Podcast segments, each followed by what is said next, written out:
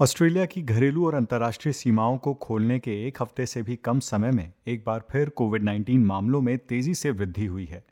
देश के दो सबसे अधिक आबादी वाले राज्य, न्यू साउथ वेल्स और विक्टोरिया में संयुक्त रूप से हर दिन लगभग चार हज़ार स्थानीय कोरोना मामले सामने आ रहे हैं।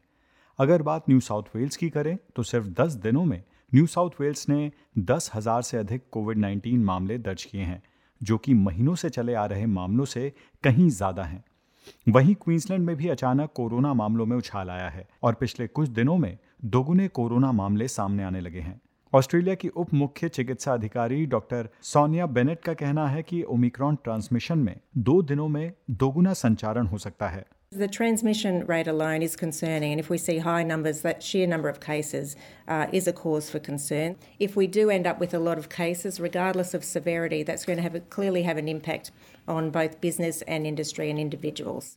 Omicron के खतरे को देखते हुए विश्व के कई देशों ने एक बार फिर कोरोना प्रतिबंध कड़े कर दिए हैं नीदरलैंड्स कोरोना की पांचवी लहर के बीच ओमिक्रॉन के चलते क्रिसमस से ठीक पहले लॉकडाउन लगाने को मजबूर हो गया है और यूरोप का पहला ऐसा देश बन गया है जिसे कोरोना को फैलने से रोकने के लिए लॉकडाउन का सहारा लेना पड़ा जहाँ नीदरलैंड नियमों को कड़ा कर रहा है वहीं फेडरल स्वास्थ्य मंत्री ग्रेग हंट का कहना है कि ये संभावना नहीं है कि ऑस्ट्रेलिया भी ऐसा ही करेगा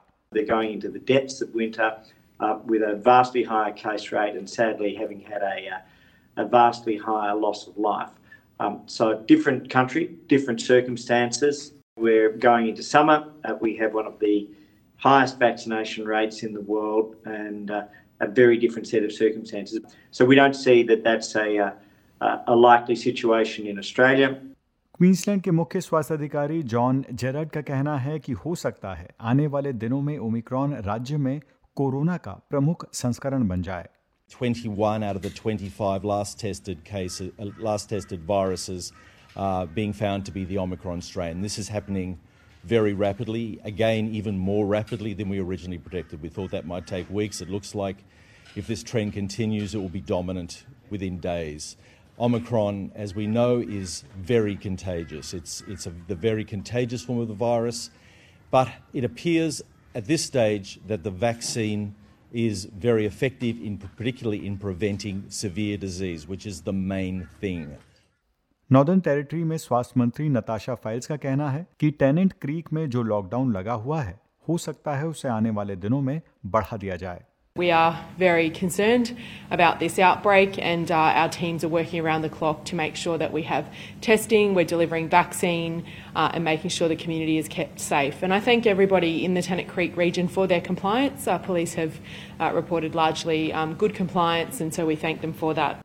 आपको बता दें कि नॉर्दर्न टेरिटरी में प्रतिदिन आने वाले कोरोना मामलों में तेजी देखी गई है और इस वक्त कुल सक्रिय मामलों की संख्या 110 को पार कर गई है नए मामलों में अधिकतर मामले टेनेंट क्रीक से हैं। बात करें साउथ ऑस्ट्रेलिया की तो यहाँ सक्रिय मामलों की संख्या 300 के पार है, जिसमें पिछले तीन दिनों में सबसे अधिक मामले सामने आए हैं। इस बीच ऑस्ट्रेलिया और इंग्लैंड के बीच चल रही एशेज सीरीज़ को कवर करने आए दो पत्रकार भी कोविड पॉजिटिव पाए गए हैं। संक्रमण के खतरे को देखते हुए राज्यों ने अपने सुरक्षा उपाय सख्त कर दिए हैं। तस्मानिया में सार्वजनिक इंडोर सेटिंग में अब फेस मास्क लगाना ज़रूरी रहेगा। राज्य के सार्वजनिक स्वास्थ्य निदेशक मार्क वीच का कहना है कि ये नियम कुछ महीनों तक के लिए रह सकता है क्योंकि विशेषज्ञ ओमिक्रॉन संस्करण को अभी भी समझने की कोशिशें कर रहे हैं It's a minimally intrusive measure that, that, that, that aims to help us keep other settings roughly where they are. Um, it's cheap uh, and it really has been widely used and accepted around the world. Uh, and we have evidence of benefit from uh, the Australian experience, uh, and from uh, modelling which suggests uh, significant benefits in the face of a highly transmissible strain.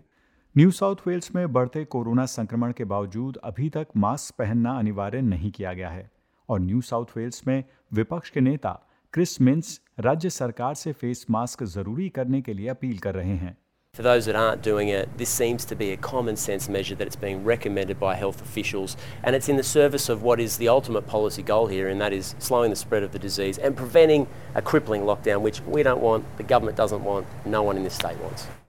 वहीं premier Dominic Perrottet ने कहा कि mask पहनना अनिवार्य बनाने की जरूरत नहीं है और ये लोगों की व्यक्तिगत जिम्मेदारी है कि वो सुरक्षा उपाय खुद करें हालांकि न्यू साउथ वेल्स हेल्थ निवासियों से आग्रह कर रहा है कि लोगों से मिलने के लिए वो घर की जगह समुद्र तट या आउटडोर सेटिंग का विकल्प चुनें।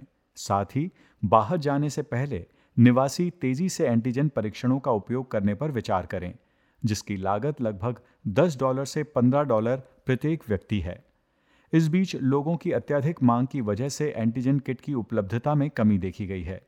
डीकन विश्वविद्यालय में महामारी विज्ञान की प्रोफेसर कैथरीन बेनेट का कहना है कि क्योंकि ये त्यौहार मनाने का समय है, इसलिए लोगों को इस वक्त ज्यादा सावधानी बरतनी चाहिए So, in any setting, good ventilation really matters.